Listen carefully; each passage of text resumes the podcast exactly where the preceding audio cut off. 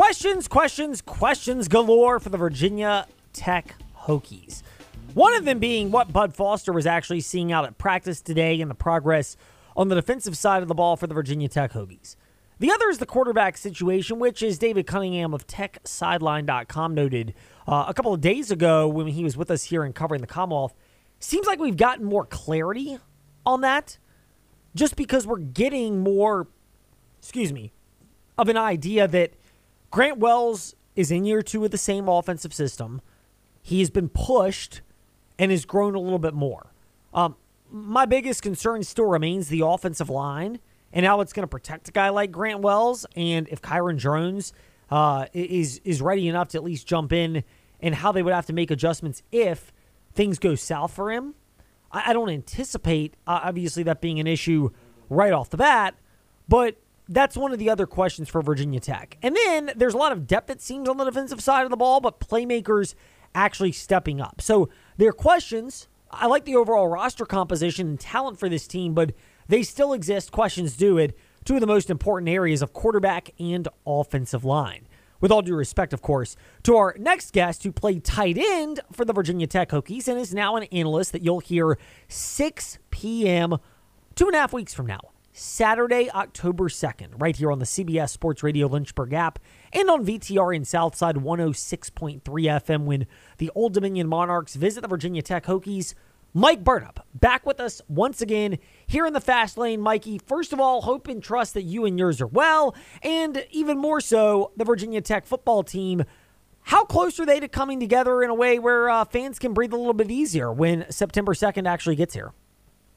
Well, they're getting closer by the day, Fast Eddie. I mean, it's uh, just a matter of time. You only get 25 practices, and they're taking advantage of that. They had one big scrimmage last Saturday. They'll have another one this week and uh, then it's pretty much down to game prep. So a lot of competition in a lot of spots, and I think you'll see a better product on the field than you saw a year ago. Where does that start in terms of the better product? Um, quarterback play, I think, will be better uh, because uh, Kyron Drones is a real deal. Uh, he's pushing, uh, obviously, Grant Wells for the starting position. but I think the biggest change you're going to see is at the wide receiver spot. You know, last year you basically had one guy, Caleb Smith, uh, they could get you some separation. He was the big target, the main target for him last year. He left and uh, went to Notre Dame, and so Brent Pry had to go to the transfer portal. So he goes out there and he finds Ali Jennings from Old Dominion, who caught I think five passes for over 120 yards against the Hokies in that win last year. He's a Richmond product. got Jaylin Lane out there. Uh, they got Da'Quan Felton, so those three guys are really, really talented receivers to go along with some of the returnees. You know, Da'Wain Lofton is finally healthy. Uh, Stephen Gosnell is back. So um, I think that's going to be the biggest spot right there. Uh, that and running back because obviously he had to go find a running back, right? Because Malachi Thomas just wasn't real reliable last year. Only played three games, so they went out and found found uh, Bhayshul Tuten, who was the real deal. I mean, he had over 1,300 yards rushing and uh, had 13 touchdowns rushing himself, where Virginia Tech as a team only had 15. So I think uh, the running game will be better, and the wide receivers, the more weapons for your quarterbacks is the biggest difference. I mean, out of that bunch, the easiest one to spot had to have been Jaylin Lane, right? He had the patented lane athleticism. Absolutely over South Carolina? You got any relatives down there? Not to my knowledge. but we'll ride this one out as long as we can, Mike. Um, you mentioned the skill positions, though, the upgrade for the team and it becoming apparent. How much did Brent Pry know that that was an area that needed to be addressed, but couldn't flat out come out and say in the middle of last year, yeah, we just don't have enough offensively. I don't trust any of our guys, and yet I expect them to play hard. I mean, fans wanted to hear that, but it doesn't seem like it's realistic to have expected that as opposed to Brent Pry earmarking these areas as things to address, which it appears he has. Yeah, I mean, he's been real transparent about what they've had, and, uh, you know, he kind of had to deal with what they got left. And uh, uh, so he did that, and he they recruited as best they could last year.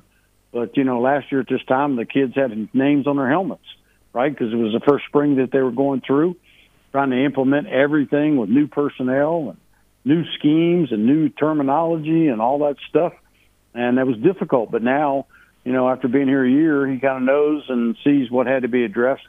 Uh, he did that. I think those seven guys they got out of the transfer portal, every one of those kids is going to play, and every one of them I think is going to be a contributor. That Canteen, that Derek Canteen, defensive back, he's looked really, really good so far. And um, so, yeah, I think it's uh, it's a real plus what he's been able to do. Mike Burnop VT to keep up with him on Twitter. Trey Law VT and Fastlane Ed Lane are the social media platforms for us as Mike Burnop, Virginia Tech football analyst, joining us in the fast lane. You referenced Kyron Drones pushing Grant Wells. Do you have a clear leader in your eyes, and more importantly, do the, does the coaching staff have a player they believe is emerging for that? Well, they like the competition. I think if the season started tomorrow, Grant would probably start but I think that there would be a place for Kyron Drones to come in and play. He's got a different skill set. You know, he's uh, just doesn't have a lot of experience. When he transferred from Baylor, he hadn't started a game. So, but he's getting uh, better and better. You know, he's, uh, he's got a live arm. He's uh, got a really good set of legs, and so he can get out of trouble and extend plays because he's got that escapability to him. Probably a little better than what Grant has. So I think uh, there'll be a place for him on the field, certain packages, and uh, he's closing the gap, so to speak. And I think you know if Grant goes out there and has a four interception game like he did against Old Dominion last year, uh, that leash will be pretty short, right? Because you got to get good quarterback play in this league, and so I think Drones is a kid that uh, can certainly help matters. What is his mentality like and been like? from the spring to the summer and what you don't see, of course, to now in late summer camp where all that off-season work pays off because if Grant Wells struggles, Kyron Drones could get the call. Or if Grant Wells gets beat up behind an inexperienced offensive line, that may also force more action for Kyron Drones. Well, it could, and then Drones could be behind the same line too, right? So you just never know. You know, that's why the running game is so important. They didn't have it last year. they rushed for 3.1 yards per carry. That was pathetic. And didn't score a lot of touchdowns, had too many turnovers, too many penalties. And so you got to clean up all that stuff. But if you can run the football, you can throw it better. And I think that's what they're hoping for. And so you got some weapons back there now, so you'll have more um, bigger windows to throw in, so to speak, for both of those quarterbacks. So I think Grant is uh, certainly has gotten his attention that he's got a guy that's chomping at his backside, right? Get playing time as well. When you mention all the playmakers on offense, your old position, tight end. I know Dae'Quan Wright's been battling the injury, and they've got uh, Gosnell and they've got Gallo in that group as well. Is that an area of Virginia Tech can count on to provide that dual level of ability, both catching the ball and adding extra protection for Grant Wells, or if he's at quarterback instead, Kyron Drones? Yeah, I think so. I mean, Gallo caught 30 passes last year, and uh, he's a real target. He's been here since he was, uh, gosh, watching games since the eighth grade when his brother Eric played here. So he's a lifelong Hokie, and uh, I think he's supposed to have a great year. Chose to come back for that COVID year, and uh, he's really, really good, really talented. Uh, you know, Gosnell has been been good. You know, he battled that knee injury he had in the spring, so limited work, and Wright got banged up a little bit, but I think that's a nice little punch. You got a lot of depth and talent there in that position. And Harrison, uh, Harrison St. James, uh, St. Germain, he has really come along uh, and played well as well. We've got some week zero college football games next week, but week one is when the fun really mm. begins because at 6 p.m.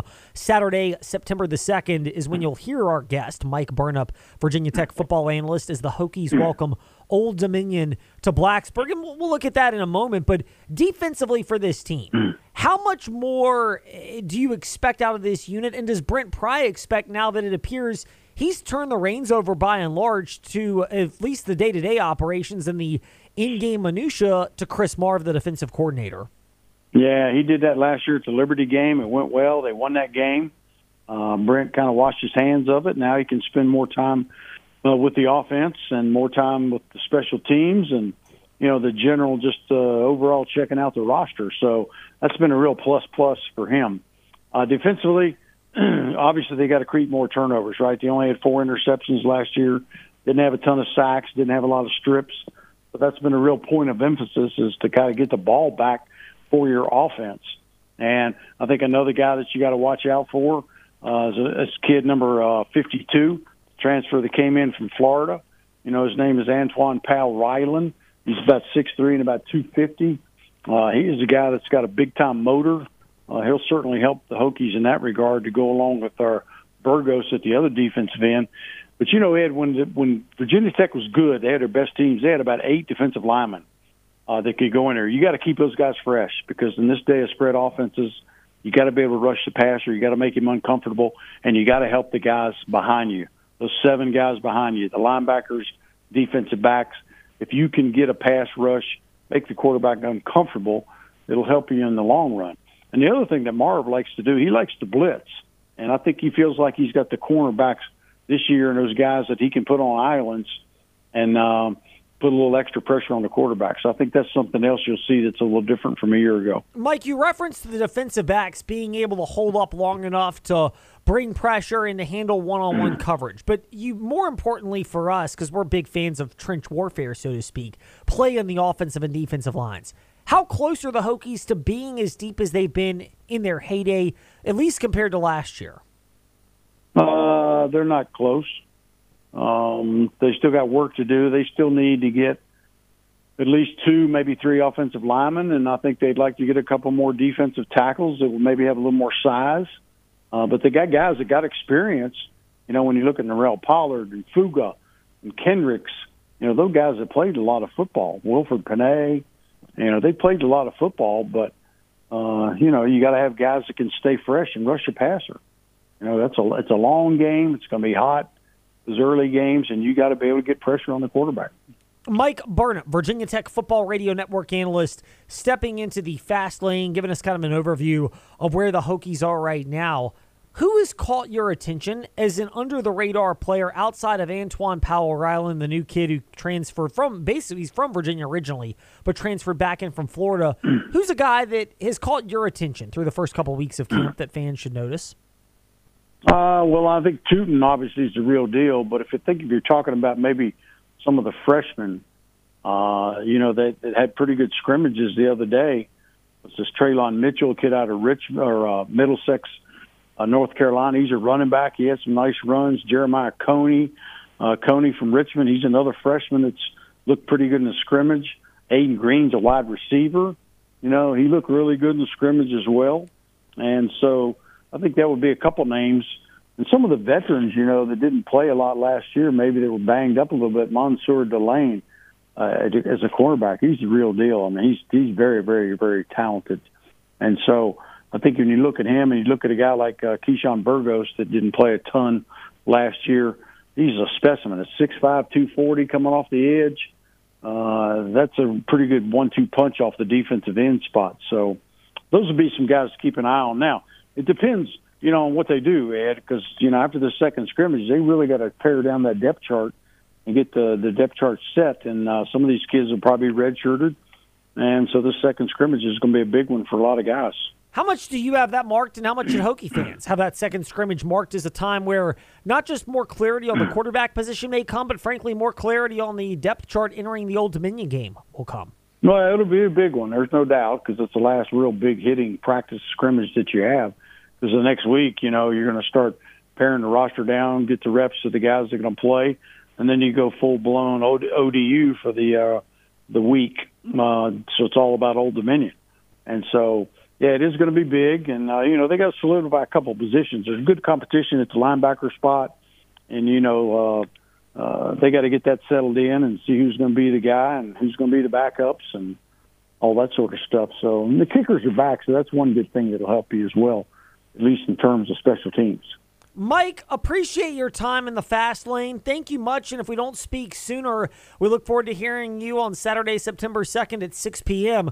when Old Dominion and Virginia Tech square off right here on the CBS Sports Radio Lynchburg app and VTR in Southside 106.3 FM yeah, it's going to be fun. Having that extra half hour pregame show is going to be good because uh, gives us a little more time to break it down. So looking forward to the season, and we'll talk to you soon down the road here, Fast Eddie. I hope you're doing well. Indeed, always a pleasure. Mike Burnop with us once again in the fast lane. When we return, we'll get into the weeds on a little NASCAR, plus some of your feedback on a couple of other topics, a little NASCAR related and a little bit broader. Something Trey discussed a couple of weeks ago while I was on vacation, but an inter an interesting discussion nonetheless that came from one of our listeners. So we'll throw our two cents into the mix on that. This is the Fast Lane on the CBS Sports Radio Lynchburg app, and of course, Lyle VT and Fast Lane Ed Lane on the social media platforms.